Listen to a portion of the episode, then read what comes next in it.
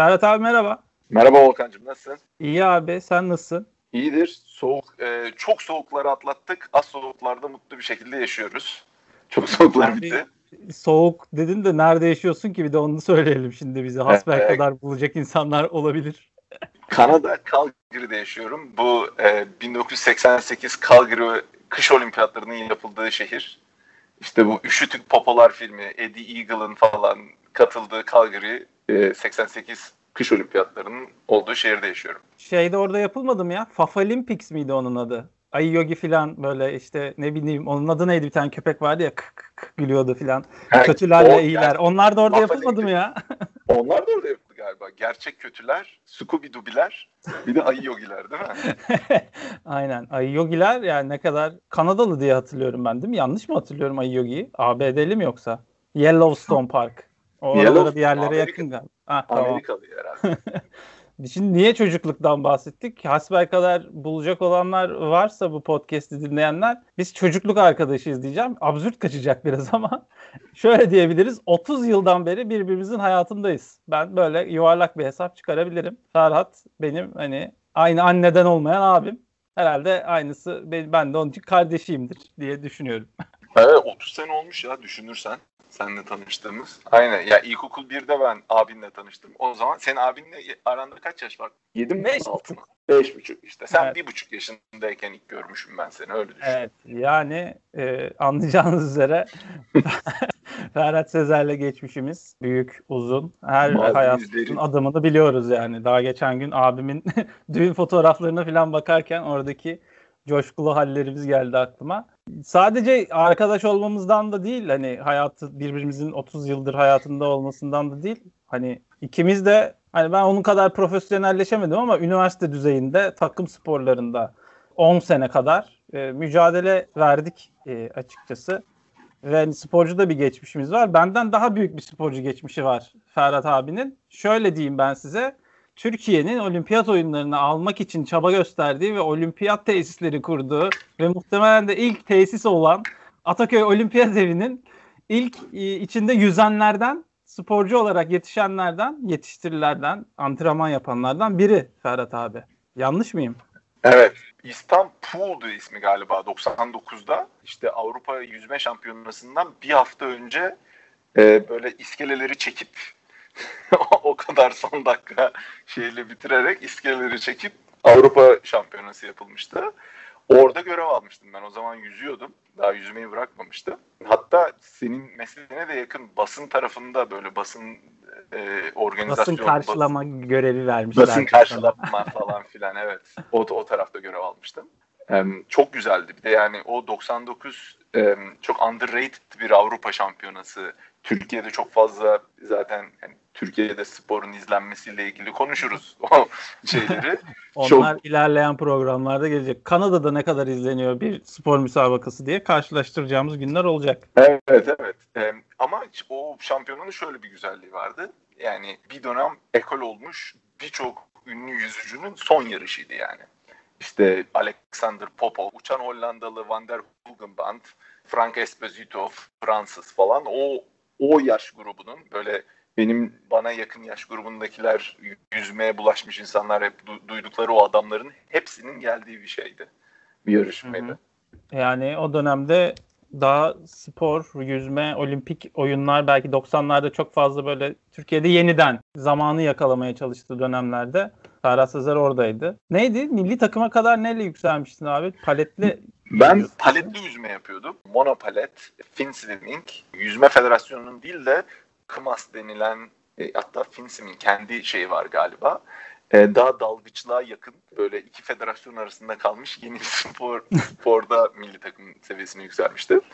Ama ondan sonra beraber yüzdüğüm e, arkadaşlarımdan yüzmeye devam eden ve çok başarılı yüzme antrenörleri olan arkadaşlarım da oldu.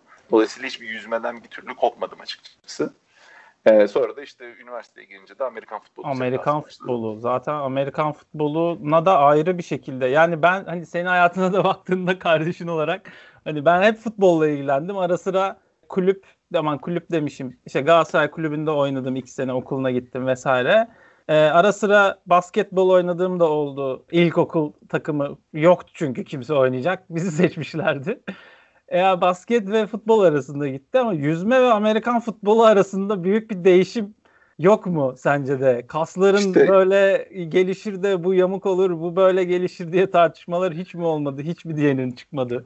Valla yani düşününce herhalde geleneksel sporlarda çok becerikli olamadığımdan dolayı özellikle normal futbolda bayağı kötü olmamdan dolayı herhalde öyle alternatif sporlarda o zaman yüzmenin bir alternatifi paletli yüzme işte futbolun alternatifi Amerikan futbolu. Muhtemelen yani, beraber filan basketbol filan oynamaya çalışmışızdır ya da yazlıkta filan e, voleybol oynamaya çalışmışızdır beraber. Ben de sende hiç futbol anısı hatırlayamadım çünkü düşündüm.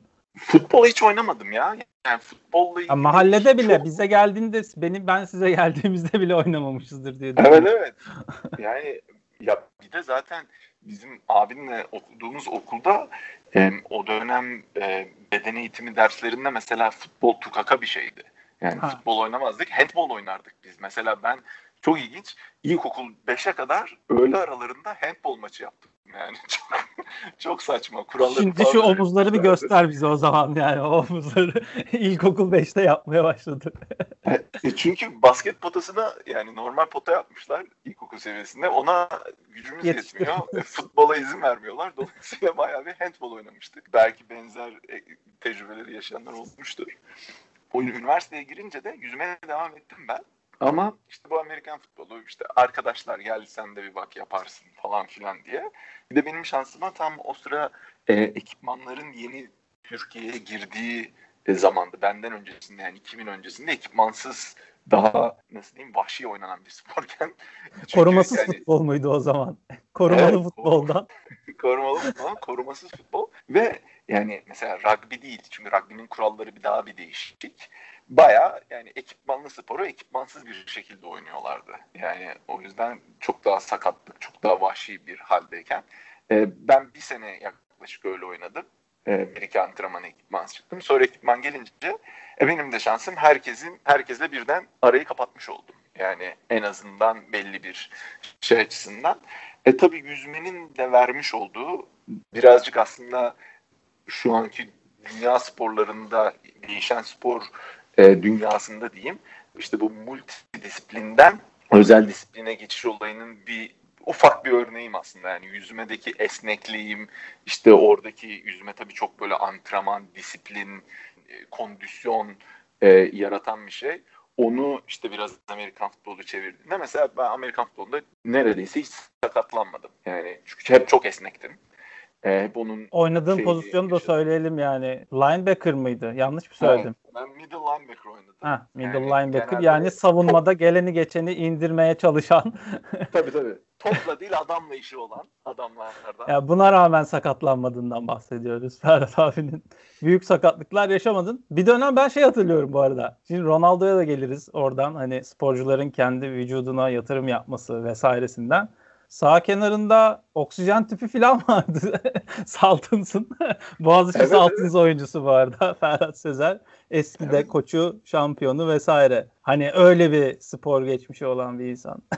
o oksijen tüpü dopinge girmiyor mu abi? abi çok iyi hatırlattın. Yok. Onu biz nereden görmüştük? Nasıl olmuştu? Yanlış hatırlamıyorsam bir tane Boğaziçi'nin işte böyle girişimci abiler filmlerinden biri herhalde. E, bir dönem böyle oksijen oksijen kafe hikayesi var. vardı değil mi? Oksijen kafe hikayesi vardı. İçine böyle bir işte ne bileyim işte elmalı nargile gibi elmalı oksijen falan öyle bir şey getirmişti. E, size de vereyim işte naneli falan nefes açar falan diye biz de olur neden olmasın demiştik. O zaman izlediğimiz işte maçlarda falan da görüyorduk. Maçlarda da oluyordu o zaman sanki. Ve Amerikan futboluyla ilişkim hani senden kısa bir süre önce belki Madden NFL falan oynamaya başlayarak olmuştur da çok fazla muhabbetim yok. Sağ olasın sayende hani kuralları vesaireleri veya izleme zevkini tattık. E, uçak savara gidip maçı az izlemedim Ferhat abi ya da daha sonraki finallerinde vesaire. Koçluk yaptığı dönemde de peşinden koştum. Röportaj yaptım. Niye ben de bir spor gazetecisiyim. Hani ilk defa duyanlar varsa öyle de bir hani karşılıklı haber, enformasyon e, alışverişimiz de oldu sportif paylaşımlar dışında. E, bu multi sporculuk olma olayından aslında elimizde de dediğin gibi kendin varsın yani. Net bir örnek. Sporcu olmak, sporcu geni, başarılı sporcu, dünyanın en iyisi olmak falan gibi konular üzerine birazcık sohbet etmeye çalıştığımız bir podcast serisi aslında bu. O yüzden de hepinize merhaba diyoruz. Bir yandan da Ferhat abi Kanada'da ben şeydeyim Almanya'dayım yani Türkiye'yi konuşacağız zaman zaman ama ikimiz de o ülkede değiliz böyle dışarıdan bakıp hava nasıl oralarda şeklinde e, konuşacağımız farklı sportif havalar olacak konularda. Ama diğer yandan da podcast'in adını Sanıyorken gibi bir şey koymayı düşündük. Çünkü aradaki fark, saat farkı o kadar fazla ki ne, yani ne yazık ki. Birbirimize spor dünyasında biz uyurken neler olduğunu anlatacağımız bir sohbete de dönüşecek gibi. En başından tenisle başlayalım. Ben bu kadar uzun konuştum ama tenisle başlamadan eklemek istediğim bir şey varsa buyur lütfen. Yok bence ben e, Şimdi Avustralya'ya göre çok batıda olduğum için gerçekten Avustralya açı hiç takip edemedim. Sıfır. Yani sabah dörtte buranın saatiyle sabah dörtte maçlar bittiği için gerçekten uyandıktan sonra e, takip edebildim. O yüzden senin önceki podcastinde dinlemiştim işte finale kalanları. Hı hı. Sanırım Naomi kazandı kadınlarda. Evet beklenen oldu diyebiliriz. Şey, Serena artık yavaş yavaş devretme yıllarına ge- gelmişti zaten performans olarak da arada bir sakatlık yaşayıp tekrar dönmesi açısından da. Finalde de ABD'li Jennifer Brady'yi Naomi Osaka çok rahat yendi. Ben bu kadar rahat olacağını zannetmiyordum ama yani şey hoş olarak şöyleydi sadece maç sonunda e, geçen seneki turnuvalardan birinde yine yarı finalde karşılaşmışlar Osaka ile Brady. E, 2-1 bitmiş bu sefer de Osaka'nın e, galibiyetiyle maç. Osaka o dönemde o yarı finalden sonra Brady için bu kıza dikkat etmeliyim başıma bela olabilir demiştim diye hatırlıyorum gibi bir güzel laf etti. E sonunda da finalde karşısına çıktı. Çok bir bela olduğunu söyleyemeyiz ama finalde çıktı işte karşısına. Asıl öbür tarafta Djokovic'in yani Medvedev karşısında bir dominasyonu varmış duyduğum kadarıyla. Yani Medvedev özellikle sen de daha çok şeyler bekliyordun Medvedev'den herhalde ama ya ben Medvedev'in e, geçen seneden beridir aslında takipçisiyim. De, de bekliyorum da yani farklı bir arayış içindeyiz. Hem gazeteciler olarak hem tenis severler, takip edenler olarak. Çünkü artık Nadal'la Federer'i söyleyemiyoruz yani. Artık bitti onların devirleri neredeyse. Şimdi bir Fransa açık olur. Nadal gene kapar da Djokovic de yani o da 86'lı galiba hani devri bitti deyince kendimi de gömmüş oluyorum Djokovic'le birlikte. Fakat yani artık 20'li yaşlarda yıldızlara da ihtiyacı var ve yeni şeyler söyleyen yeni yüzlere de ihtiyaç var. Mesela Osaka yepyeni bir söylemle de karşımıza çıkıyor sporcu olarak ki sen daha yakınsındır o dergilere artık sporcular e, dünyanın gidişatını söylemsel olarak toplumsal hareketler olarak yönlendiriyorlar. İşte Marcus Rashford'u kapağına almış Time son olarak. E, Osaka'da hani 20'lerinde yeni genç bir sporcu olarak muhtemelen 100 yılı yönlendirecek sporcular listesinde Osaka'da yer alıyordur listenin hepsine bakmadım ama o yüzden böyle yeni insanlar e, gerekiyor. Tabii Medvedev'den böyle bir ümidim yok tabii ki ama bir Rus olmasından dolayı belki ya de. Aslında buradan biraz sporun geçmişinden bugüne nasıl evrildiğiyle de alakalı. Yani şimdi işte bu süperstarlar e, dan aynı zamanda işte ikon, işte bir kanaat lideri, işte fikirleri topluma taşıyan kişiler olmaları da bekleniyor şeyin yanı sıra. Evet. Ve e, özellikle mesela Djokovic dedin 86'lı adam. Yani hmm. tarihi geçiyor mu? Ama öbür tarafta işte Tom Brady'ye gelirsek yani 43 o da 43 yaşında, yaşında. 43 yaşında takır takır oynuyor ki bence Federer de bir Tom Brady kadar yani yaşına rağmen bu kadar üst düzey oynayabilmesi yine kendisine bakmasıyla alakalı. Yani Tabii Djokovic 87'liymiş bu arada hani kendimi direkt gömmüşüm yani bu kadar yaşıtız. Yani şöyle söyleyeyim ya Amerikan futbolundan örnek vereyim. Bundan işte 50 sene önce Amerikan futbolu röportaj falan yapıyorlar. Yani Amerikan futbolcuları bu eski yine böyle ha. 50'lerde 60'lardaki adamlar bir kere şimdi Amerikan sisteminde şu an NFL çok büyüdü. Çünkü çok büyük paralar yani kazanılıyor. Dolayısıyla çok daha farklı bir yere gitti. Eskiden mesela NFL oyuncuları işte sezonda oynarlarmış. Tabii ki çok para kazanan yıldızlar var ama yani bir takımda var 60 kişi. 60'ın 60'ı da o kadar para kazanamıyor. Zaten salary cap olayı var oraya ayrıca gireriz detaylı bir şekilde. Dolayısıyla adam sezon zaten bir 6-7 ay sürüyor. Sezonda sezonu yapıyor. Sezon dışı gidiyor. İşte çiftliğinde çalışıyor ya da başka bir işi var falan filan. Ve bu adamlar böyle çok sert, böyle taf adamlar falan. İşte 1940'larda 50'lerdeki böyle röportajlara falan bakıyorsun. İşte maç arasında işte half time'da falan filan bira içip konuşan falan adamlar. Şimdi buradan geldiğinde Tom Brady 43 yaşında işte sene boyunca işte her Giselle Bündchen'le evli. He işte yüzde yirmi et yiyor. İşte hydration'a şöyle bakıyor. İşte günde iki saat masaj yaptırılıyor falan. Yani senede herhalde kendine yaklaşık 2 milyon dolar para harcıyor. Sadece vücuduna oynayabilmek Şimdi için. buradan şey mi diyebilir miyiz yani Djokovic'in devri daha bitmedi delikanlı. Sen de buradan kendi bece vücuduna yatırımı yapsan Djokovic 5 sene gider de ben gidemem tabii geyiğindeyim. Ama Djokovic bir 5 sene daha oynayabilir mi? Bir yandan da hani Tom Brady 43. İşte bugün derbi vardı. Inter Milan derbisi. Zlatan oynadı. 38. Mançukic var yanında. 37 yaşında. İşte diğerleri e, kim Ronaldo 35-36'ya e, adım attı. Messi 33-34. İşte bir sürü sporcu böyle 34-35 işte Sosa. Tabii Türkiye'dekileri belki meşrulaştırmak için böyle Zlatan, Ronaldo da 35-36 yaşında, 38 yaşında diyorlar da hani Türkiye'de de yaş yükseliyor. Buradan şuna gelelim o zaman. Hani bir sporcu nasıl olabiliyor da 10 yıllarca ne yapıyor da 10 yıllarca domine edebiliyor sporu? Tom Brady gibi örnekten yola çıkarsak. Yani bahsettiğin e, yatırımların dışında. Şimdi bir kere takım ve e, bireysel sporcuları aslında bir e, ayırmak lazım. Yani mesela hatta sporları bile e, özellikle e, CGS sporları deniyor. CGS. bu terimi bilmiyorum CGS. Yani centimeter, gram ve seconds. Yani zaman, ağırlık ya da işte mesafeyle ölçülen hı hı. sporlarda çoğu da genelde daha bireysel sporlara denk geliyor. Bunlarda birazcık daha işte işte yüzme, atletizm, işte halter falan gibi sporlarda bu sporlarda biraz daha işte genetik ne zaman başladığın, e, ne kadar çalıştığın ve ondan sonra kendine ne kadar baktığınla alakalı. Ama Tom Brady'nin tarafına bakarsan Tom Brady gelmiş geçmiş en önemli oyunculardan biri şu an NFL'de. Yani e, en iyi oyuncu mu, en güzel pasları o mu atıyor? Hayır. Ama yani e, salary cap olan bir sistemde. Salary cap şu demek, hiç kimse e, Los Galacticos olamıyor yani NFL'de. Yani onu Aynen NBA'yi iyi takip edenler varsa bu konuyu bileceklerdir. Ya da fantazi futbol oyunları, spor oyunları oynayanlar varsa evet. aynen öyle. 100 milyonunuz var ona göre oyuncu alıyorsunuz. Böyle bir dünyada yani 7 tane şampiyonluk almış olmak çok çok büyük bir başarı. Ve her zaman Tom Brady'ye şu söylenirdi işte bu bir sistem oyuncusu, bir sistemin parçası. İşte Patriot sisteminde çok iyi oynuyor. 6 senedir o yüzden 6 tane yüzük aldı falan ve gerçekten bakarsan gerçekten ilk başladığı zamanlarda takımı olan etkisiyle sonrası arasında çok büyük fark var.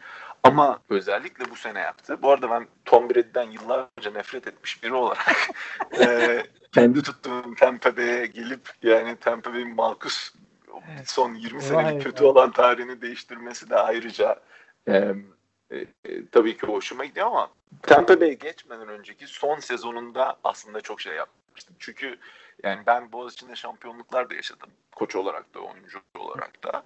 E, yüzmede de işte Türkiye şampiyon olduğum zamanlar oldu. Paletli yüzmede. Ve en zorlandığım şey şuydu. Yani bir kere şampiyon olmak çok zor bir şey değil aslında. Çünkü o bir kereye gidebiliyorsun. Ama yani işte Michael Jordan gibi, Kobe Bryant gibi, işte Tom Brady gibi yani böyle 3, 5, 6 ya da Federer gibi, Nadal gibi bu kadar üst üste şampiyon olabilme motivasyonu çok farklı bir spor etiği, ahlakı ve çalışma disipliniyle olan bir şey. Yani çünkü e, bazı şeylerinizi kaybetmemeniz lazım. İşte tecrübenin getirdiği şeyleri avantaja çevirmeniz lazım ve oyununuzu da bir noktadan sonra değiştiriyor olmanız lazım. Yani yani o, bu örneklere bakarsak hani 43 yaşında 2000 yılında draft edilmiş Tom Brady 21 yıl boyunca kendini geliştirdi, kendine yatırım yaptı, oyununu değiştirdi. Belki vücudunu tekrar geliştirdi. Belki başka kaslarını çalıştırdı gibi detaylı hikayelerin yanında bir de takım oyunu olması da herhalde e, kendisine bir katkı sağladı bu 7 şampiyonlukta. Tabii özellikle son sene gidebileceği en iyi takıma gitti. Yani en iyi silahları olan takıma gitti. Dolayısıyla yani tabii ki para da işin ucunda daha iyi bir paraya gitti Patrice'e göre. Ama e, yani seçtiği takım da gerçekten başarılı olabileceği bir takımdı. E, ve yani ama işin e, etkileyici tarafı e, o, o takımı o takımda ondan başka kimsenin şampiyonluğu yok. Yani bir senede gelip liderliğiyle o tarafa taşıyabilmek çok çok önemli. Ki yani e, karşısındaki adam da belki de işte önümüzdeki 10 sene boyunca tüm spor dünyasını konuşacağı Patrick Mahomes'un takımıydı yani. Ee, yine spor genine gelirsek Patrick Mahomes da işte babası bir beyzbol işte profesyoneli olan e, inanılmaz bir e, atış kolu, gücü ve e, oyun zekası olan bir adam. Dolayısıyla ama tabii bir kişi her ne kadar onun da takımı çok iyi olmasına rağmen e, Amerikan futbolundaki işte koçun oyuna etkisi en yüksek olan sporlardan biri olmasından dolayı da yani Super Bowl'da bence zaten overcoach oldu. Yani, yani koç çok da iyi bir koç olmasına rağmen Chiefs'in hem koç tarafından hem de defans da çok iyi oynadı. Yani Tom Brady işini çok iyi yaptı ama tabii ki çok daha e, takımca da iyi oynadılar açıkçası. Yani benim burada söylemek istediğim aslında birazcık da seninle konuşmak istediğim şey işte bu sporun nasıl değiştiğiyle alakalı da biraz. Yani Tom Brady ilk girdiğindeki işte NFL'e alınan adamlar, NFL'in yaptığı antrenmanlarla şu an arasında çok çok büyük fark var. Ve araştırmalara da baktıkça, yani okudukça ben mesela şimdi Türkiye'de hepimiz yaşadık. Türkiye'de ben çok iyi bir yüzücü olmak isterdim yani çok daha da devam etmek isterdim ama Türk eğitim sistemi nedeniyle yani belli bir yaşa geldikten sonra ki bu çok kritik bir yaş yani 17-18 yaşına geldiğinde bir tercih yapmak zorundasın ya spor ya okuma. Yani dolayısıyla ben okumayı seçtiğim için her zaman içinde işte bu profesyonel sporculuk, böyle olimpiyat olmak falan filan bunlar hep içimde kalmıştı yani.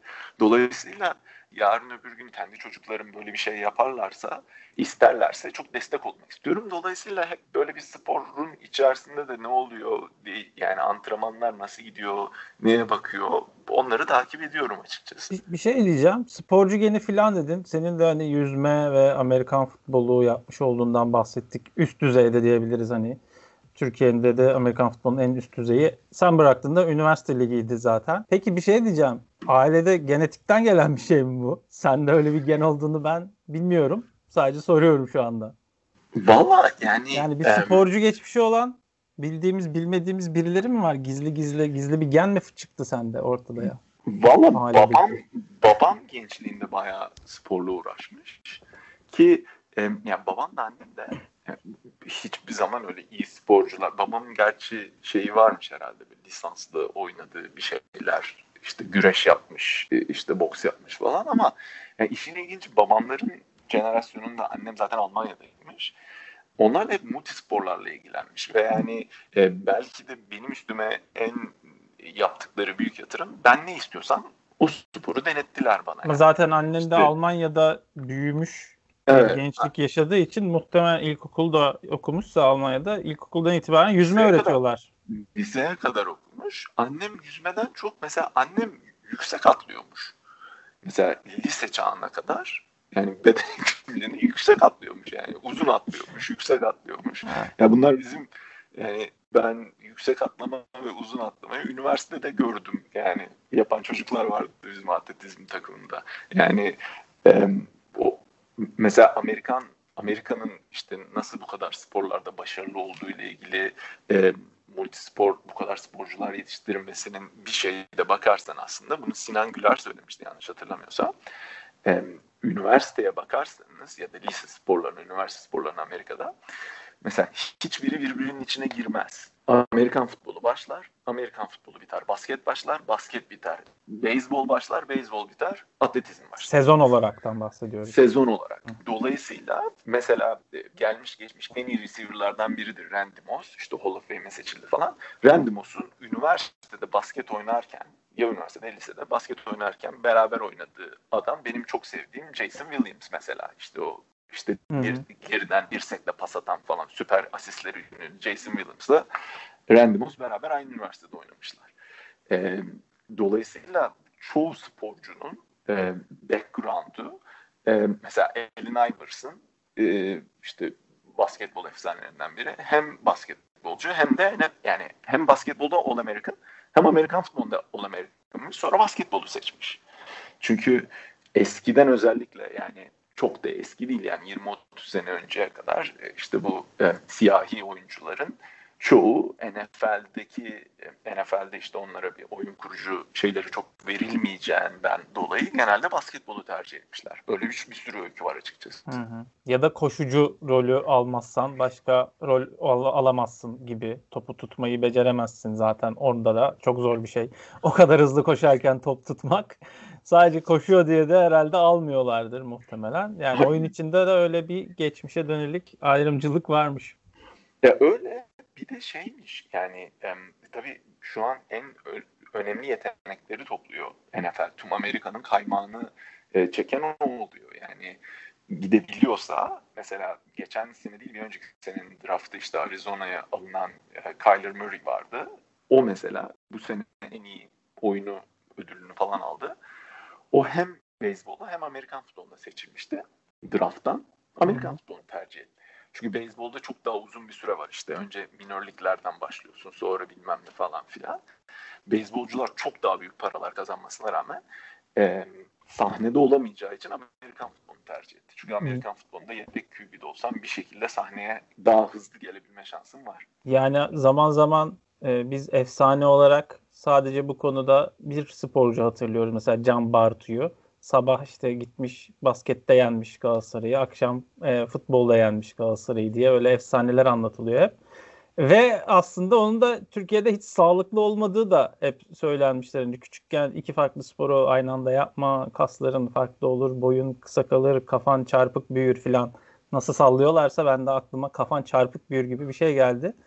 Halbuki iki farklı sporu belki birbirine o kadar da ters olmayan iki farklı sporu aynı anda yapmak başarılı bir sporcu olmak için önemli bir avantaj sağlıyor mu? Şu an öyle benim gördüğüm kadarıyla yani yeni spor düzeninde e, özellikle belli bir yaşa kadar ya tabii ki bazı sporlar var yani çok erken yaşta başlayıp vücudunu ona çok yatkın hale getirmen gibi. gereken jimnastik gibi ama onun dışındaki tüm sporlar e, belli bir yaştan sonra e, öğrenilebilecek. Yani mesela e, şöyle bir şey söyleyeyim. Eğer bir çocuk hızlıysa onu... Bu çocuğu sadece 100 metreci yapmak zorunda değiliz mesela. Değil, değilsiniz. Aynen öyle. Ve e, onu yakaladıktan sonra şimdi iki tane şey var. Bir o çocukları yakalamak çok önemli. E, bir de o çocukları yakaladığında düzgün gelişimini tamamlamaları da çok önemli. Çünkü e, bizim benim zamanında yapılan sporlarda mesela Türkiye'de çok fazla işte Avrupa Balkan gençler şampiyonu, yıldızlar şampiyonu, yıldızlar şeyi hep yıldızlarda gençlerde çok iyi olup A takımlarda hiçbir şey olamayan bir sürü sporcumuz oldu. Bu da birazcık e, eski mantalitede çocuk iyiyken yüklenelim yüklenelim ve aslında çocuğun gelişiminden kaybediyorsun. Ve şu an mesela tenis işinden e, tenise geri dönersek e, yaklaşık 3-4 sene önce ben bir tenis karşılaşması izlerken şey duymuştum yani birisi hakkında yani çok çok iyi tekniği çok iyi bir tenisçi ama boyu kısa yani o yüzden top tenisçiler arasına giremez. Şu an yani e, o fizikte olması lazım ve siz eğer çocuğun gelişim sırasında o kadar yüklendiğiniz zaman ve o boylara, o hızlara, o güç seviyesine gelemediği zaman ne kadar teknik de olsa artık sporda gelecekte başarılı olamıyor. Çünkü arkadan gelip o farkı kapatıyorlar. Benim çocuklarım eğer sporu tercih ederlerse ne yapmaları lazım falan filan diye bakıyorum. Ee, genelde işte en azından 15 yaşına kadar çocukları çok, fazla mümkün olduğunca çok spor yapsınlar. istiyorlar. Ve dolayısıyla işte Amerika'da bu kadar farklı çıkmasının bir nedeni de o adam yani 8-9 karşılıklı sporu beraber yapıyor. Çünkü bir de birazcık kapitalist sistemin de şeyi var yani çünkü hangi spordan burs alırsam gibi bir evet. yani çok, çok pahalı olduğu için o kadar. Yani koşu mu tamam abi falan. Koşarız evet. abi. Yüzme mi? Yüzeriz abi. Suyun üstünde duruyoruz şeklinde. Olmuyor tabii de. tabii tabii. Ama yani şey bile var yani gitgide sanırım son olimpiyatlarda ki şampiyonlara baktığımda bir önceki olimpiyatlara göre bir önceki olimpiyatlarda o spora başlamamış insanların bile altın madalya aldığını görüyoruz. Yani bence şu anda çok değişik bir denge var. Bir işte keşfedilen ve pür yeteneği olanların yakalanıp şampiyon olabilecekler mi? Bir onların böyle gittiği bir yol var. Bir de e, oraya gelmiş ve orada işte Tom Brady, işte Djokovic, Nadal gibi insanlar bu yeni işte beslenme şekilleri, yeni antrenman şekilleriyle orada ne kadar tutunabilecekler arasında gidip gelen bir dünya var aslında. Ama bu gen işte networking falan filan işlerine baktığında da gitgide işte NFL'de de bunu görüyoruz, NBA'de de başlıyor yavaştan. İşte eski sporcuların çolukları, çocukları girecekler bu işler anladığım kadarıyla. işte LeBron'un çocuğunu izleyeceğiz. İşte e, yani her zaman öyle olmuyor ama galiba birçok örnekte var. Şimdi zaten gerçi babasını yani izledik mi bilmiyorum ama herhalde. Onlardan model olmak. Üç kardeş vardı. Melo Ball, Lonzo Ball, bir de biri daha vardı. Üç kardeş NBA'de oynuyor yani. Bütün aileyi izliyoruz. Babası da koç olsa tamam diyeceğiz yani neredeyse. Yani dediğin şey ama dediğin şey gerçekten olsaydı mesela hani tabii ki çok afaki konuşuyoruz yine ama hani Zidane'ın oğlu Enzo Zidane'ın şu an çok büyük bir yıldız olması gerekiyordu. Veya ya. e, Maradona'nın Agüero damadı Agüero e, olan Maradona'nın torunu şu anda çok daha küçük ama herhalde 15 sene sonra dünyanın yıldızı olması gerekiyor. Vesaire. Orada bence şu var. Orada bence şu var. Ee, e, şeyin biyografisinde de ben babama beni golfe götür diyordum. Babam golfçüydü ama ben golf oynamak istiyordum. Yani çocukta o istek varsa işte Beckham'larda yok. işte şey de yok ama e, iyi sporculara baktığında e, bunlar şey olmak zorunda değil bu arada tabii ki.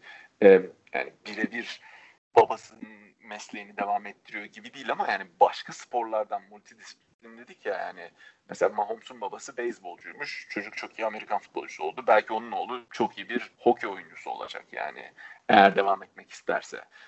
Adam 500 milyon dolara imza attı yani. Oğlu belki bambaşka bir şey de yapmak isteyebilir yani.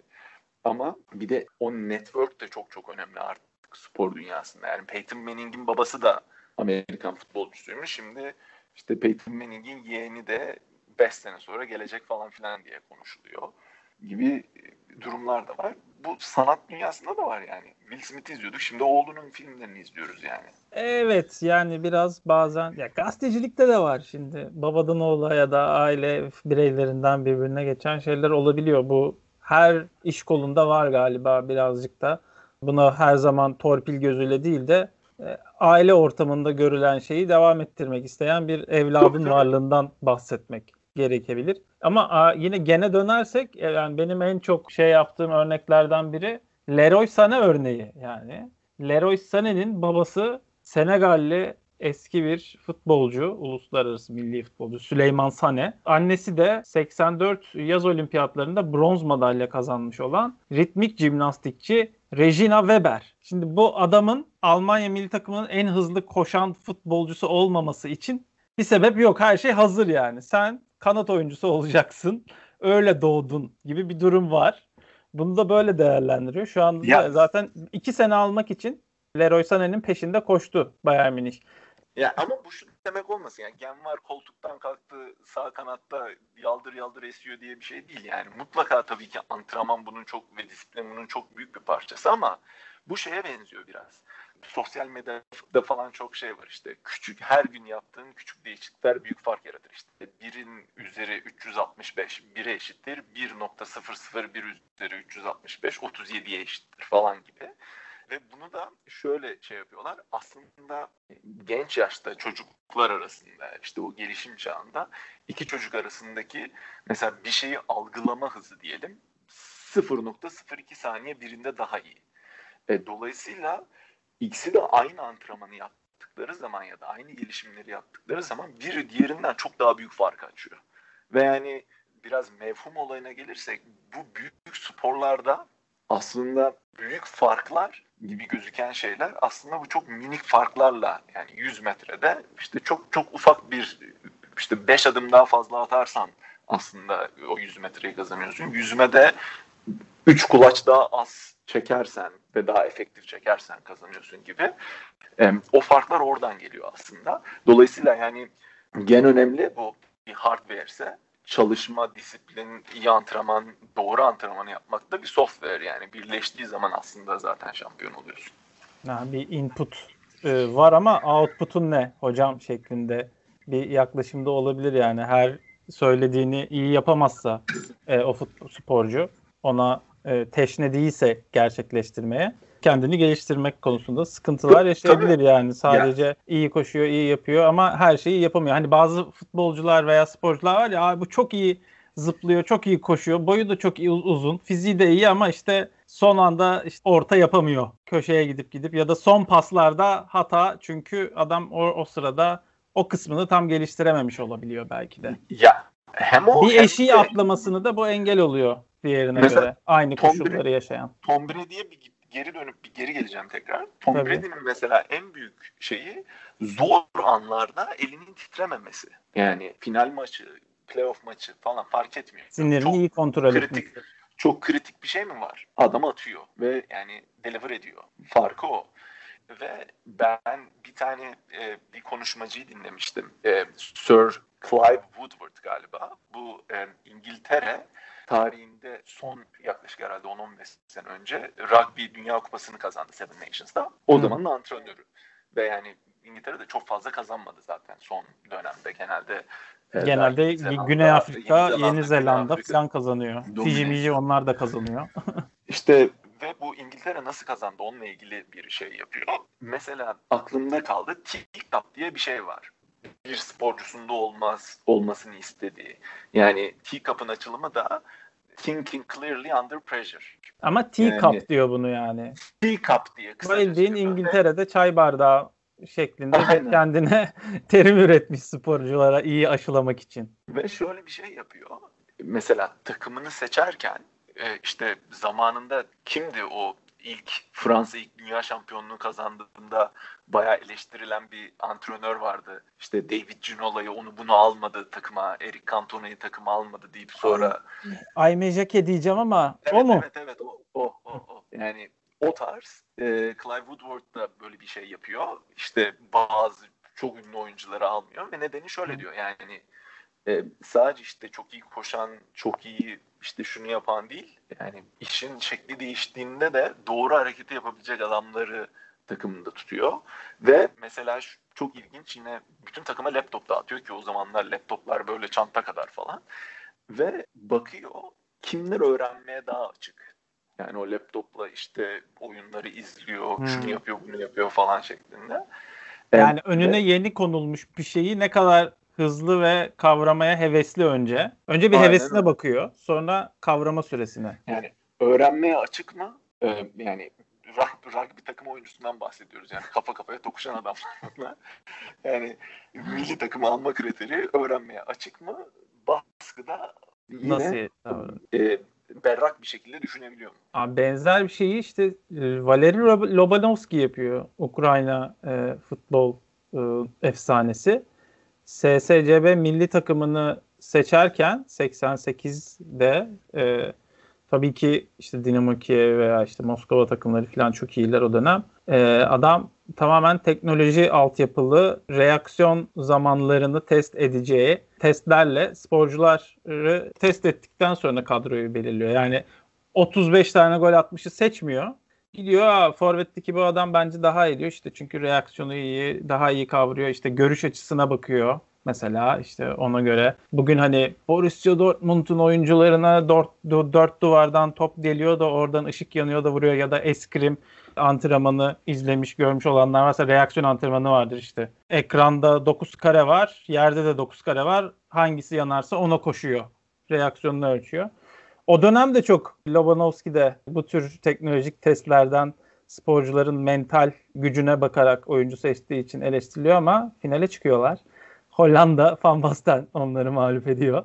İşin e, ilginç yanı da o tabii ki. Yani, yani birbirinden aslında zamanında tabii teknoloji 88'de belki o laptop zamanların bile gibi değil e, bilgisayar olarak. Tabii Sovyet Rusya'sında vardır yine teknolojik açıdan gelişmiş şeyler. Fakat herhalde yani sporun gün geçtikçe kas oyunu olmasından daha çok bir mental oyun olduğunu da antrenörlerden de öte hani sporu yaymaya, icra etmeye çalışan herkes daha iyi kavramış durumda şu anda. Tabii ki. Yani e, önce Ruslara diyecek olursak ben Rusların tüm spor dünyasına yaptığı katkıların yani çok da aslında e, e, nasıl diyeyim özellikle Sovyet Rusya'ya baktığında mesela Kanada Kanada tarihinde işte nasıl Amerika'nın işte Miracle diye bir filmi var. Rusları yeniyorlar işte Amerikalı e, şeyciler, hmm. e, hokeyciler falan. Hmm, Kanada'nın evet. böyle Ruslarla zamanında böyle çok büyük çarpıştı. Hatta işte dünya şampiyonasında Ruslar gitmiyor tabii, tabii. diye. Aa.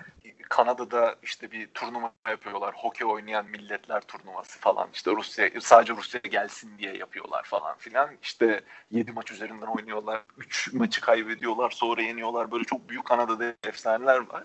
Ama buradaki Kanadalılara sorduğunda mesela Rusya'yı o dönem yenmiş ve çok büyük gururlanmış olmalarına rağmen ondan sonra senelerde Kanada inanılmaz Rus koç transfer ediyor. Çünkü diyorlar ki yani biz sizi yendik ama yani siz oyunu başka bir şekilde oynuyorsunuz. Ve biz, biz de o şekilde oynamamız lazım. Ve yani şu an baktığınızda Rusların bence herhalde her spora getirdiği şey fundamental olayı hokeyciler o kadar da iyi kaymıyorlarmış eskiden. Yani dönmeleri, kaymaları bu işte iyi koşamayan futbolcu gibi düşün. Yani öyle bir durummuş eskiden. Dolayısıyla mesela her zaman şeyde de görürsün. Eski işte Rus ekolünden olanların basketbolda mesela hiç işte driplingleri çok düzgündür, hiç faul kaçırmazlar falan filan yani Türkiye ile tam tersi biz genelde fundamental'da hep çökeriz. Bu çocuk çok iyi basket atıyor bunu alalım denir. Ama evet. çocuk en kritik anda topu tutamaz, atamaz filan gibi hikayeler çok yani. Evet. Çocuk demişken benim çocuklar uyanıyor. Hı Ee, oyunun şeyin bir isminde çocuklar uyanıyor. Bu demomuz böyle olsun. Ee, evet. Bu arada o bu sokeyi e, federasyon bu sokeyi belgeselde de hatırladım. Red Army diye geçiyor. Bayağı 2014'te çekilmiş. Ben de bu salgın döneminde e, yakalayıp izlediğim filmlerden biriydi salgın döneminin aslında bize kattıklarından bir tanesi oldu diyebiliriz. Böylesine bir sürü belgesel izleme vakti bulabilmemiz. Bir de böyle bir sohbete bize sebep oldu. Serhat abiyle bol bol konuştuk. İki çocuk babası kendisi. Çocuklara olan ilgisi biraz oradan başlıyor. Çocuk daha rahme yeni düşmüş. Elinde kitaplarla geliyordu. Çocuğu hangi sporcu yapsam diye okuyordu böyle. o yüzden. Ya, mesela bir sonraki tartışmamızın şeyi de o, onunla başlayabiliriz yani. Çocukları hangi spora verme dediğin zaman kız çocuk ve erkek çocukta büyük bir adaletsizlik gözüne çarpıyor. Yani ileride bir sporcu olmasını istiyorsan. Tabii. Ya istediği şey seçse bile yani spordan para kazanabilme e, dediğinde erkekler maalesef çok çok daha avantajlı kadınlar. Ha işin o kısmı öyle evet. Çok az spor var yani kendini idame ettirebilecek kadar para kazanabileceği kız, kadın erkek ayrımında. O da bir sonraki konuşmamızın e, şeyi olabilir. Evet, demo sohbetimizin sonuna geldik. Bir sonraki konu başlıklarımızla birlikte Sen Uyurken isimli sohbet programımızda Sen Uyurken neler oldu hey hey şeklinde e, birbirimize anlatmaya çalışacağımız konularla tekrar görüşeceğiz inşallah diyerekten hepinizi öpüyoruz. Görüşürüz. Görüşürüz.